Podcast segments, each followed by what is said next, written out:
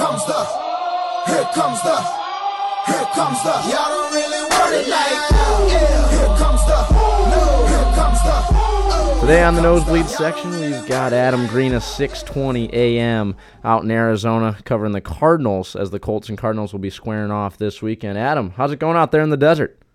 Pretty good. Pretty rainy too, which is unfamiliar for us here in the Valley of the Sun because you know, so they call us the Valley of the Sun, but we'll make it work. And of course, the Cardinals play in a dome, so it wouldn't be a problem for Right, Sunday anyway. right. Right, we're not. Uh, well, is the roof going to be open there on Sunday? Is it? Uh, Uh, is it It's retract? raining, I'm sure not, but Okay. they make that decision a little bit before the game, and I guess we'll find out in a couple of days. It is retractable, isn't it?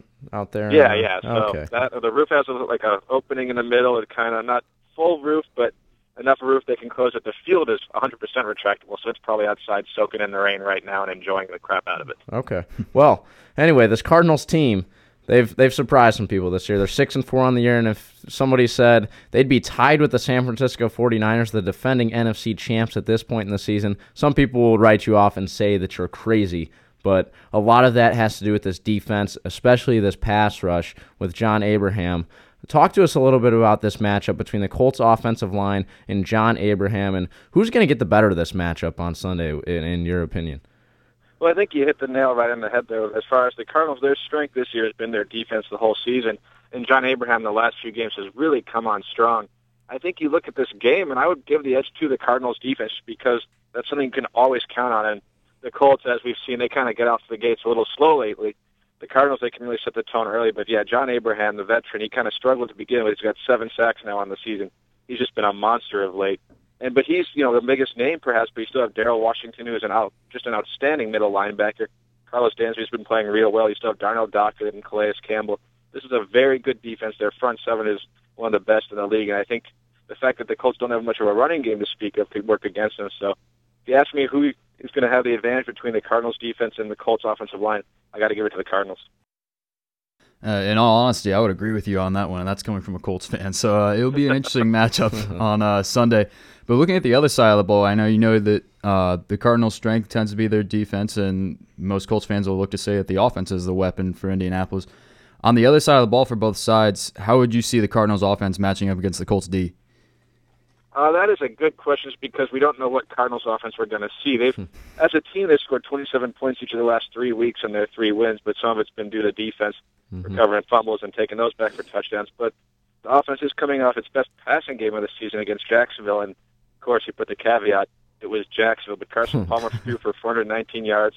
He didn't throw an interception for the first time all season. So if that's a sign of things to come and not just a case of playing one of the worst teams in football, then the Cardinals offense might be uh, kind of on track. And Carson Palmer this week had been talking about how he's finally kind of picked up Bruce Arians' system, which he claimed, you know, all season has been a diffi- little difficult to learn. Even Andrew Luck on the conference call with Arizona media this week said it took him a little while to pick up what mm-hmm. Bruce Arians wanted. So it is possible that the Cardinals and Carson Palmer finally figured it out and are going to be a much better offense now than they were to begin the season. But it's tough to say. But you know what? I think the Cardinals. I don't think the Colts have a great enough defense to really limit the Cardinals. But it comes down to that the Cardinals turn the ball over because if they do, it could be a long one for them offensively. And if not, you can see what happened in Jacksonville. Speaking of speaking of Carson Palmer, you know he, he struggled a little bit at times this year, and people have doubted him. What what's the feel as he started to have a little bit more success? As he started to really get a feel for the Bruce Arians offense? Are people in this locker room and people in this Arizona fan base are they starting to believe in Carson Palmer a little bit more?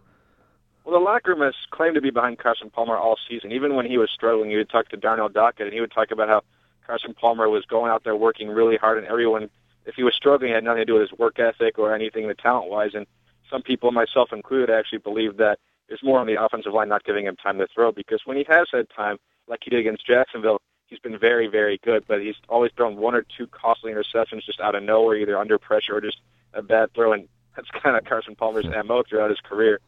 But the fan base is a little bit more tricky to kind of turn them. People see that he's not he's not the long term answer, you mm-hmm. know. And you see certain quarterbacks around the league, especially in this division, the NFC West, some of the younger quarterbacks who are kind of ascending to the elite level, and the Cardinals don't have one of those. So while Carson Palmer mediocrity is better than what the Cardinals have had recently, it's still tough to really get by and say that's our quarterback. Just because I think for the fans, they want to see greatness and they want to see it long term. And mediocrity from Carson Palmer, even if he's just decent, which he has been, especially the last few weeks, it's still not going to be the long term answer. And it's still probably not good enough to get the Cardinals to elite levels. So overall, I think the Cardinals locker room, the players have been behind him all season, and they're kind of saying, you know, this is what we knew he could do.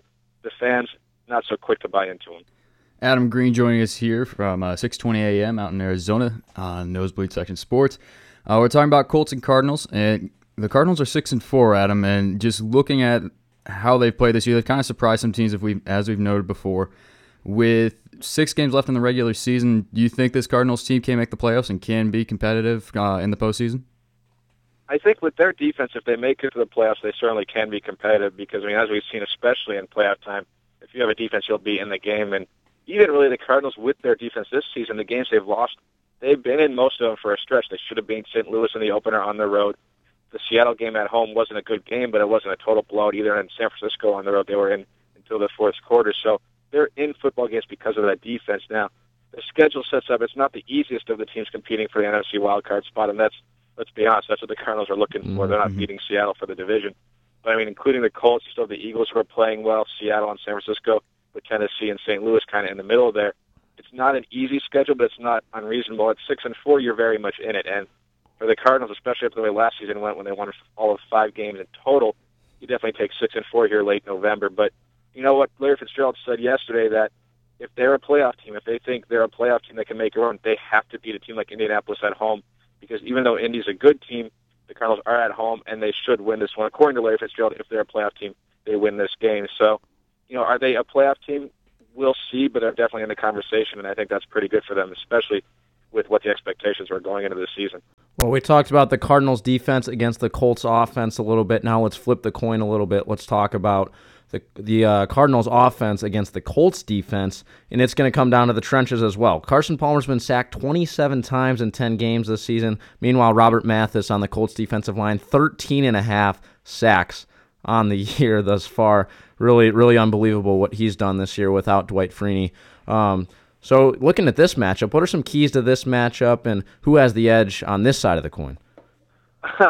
definitely the edge would have to go to Mathis and the Indianapolis Colts. Anytime you have an elite pass rusher like that, and he's going to be going up against probably Bradley Sowell, who the Colts know he was with them last season, and he's started just a handful of games this season. And I guess they were talking about yesterday that there's kind of the good news and the bad is that Sowell knows Mathis a little bit from going against him in practice every day.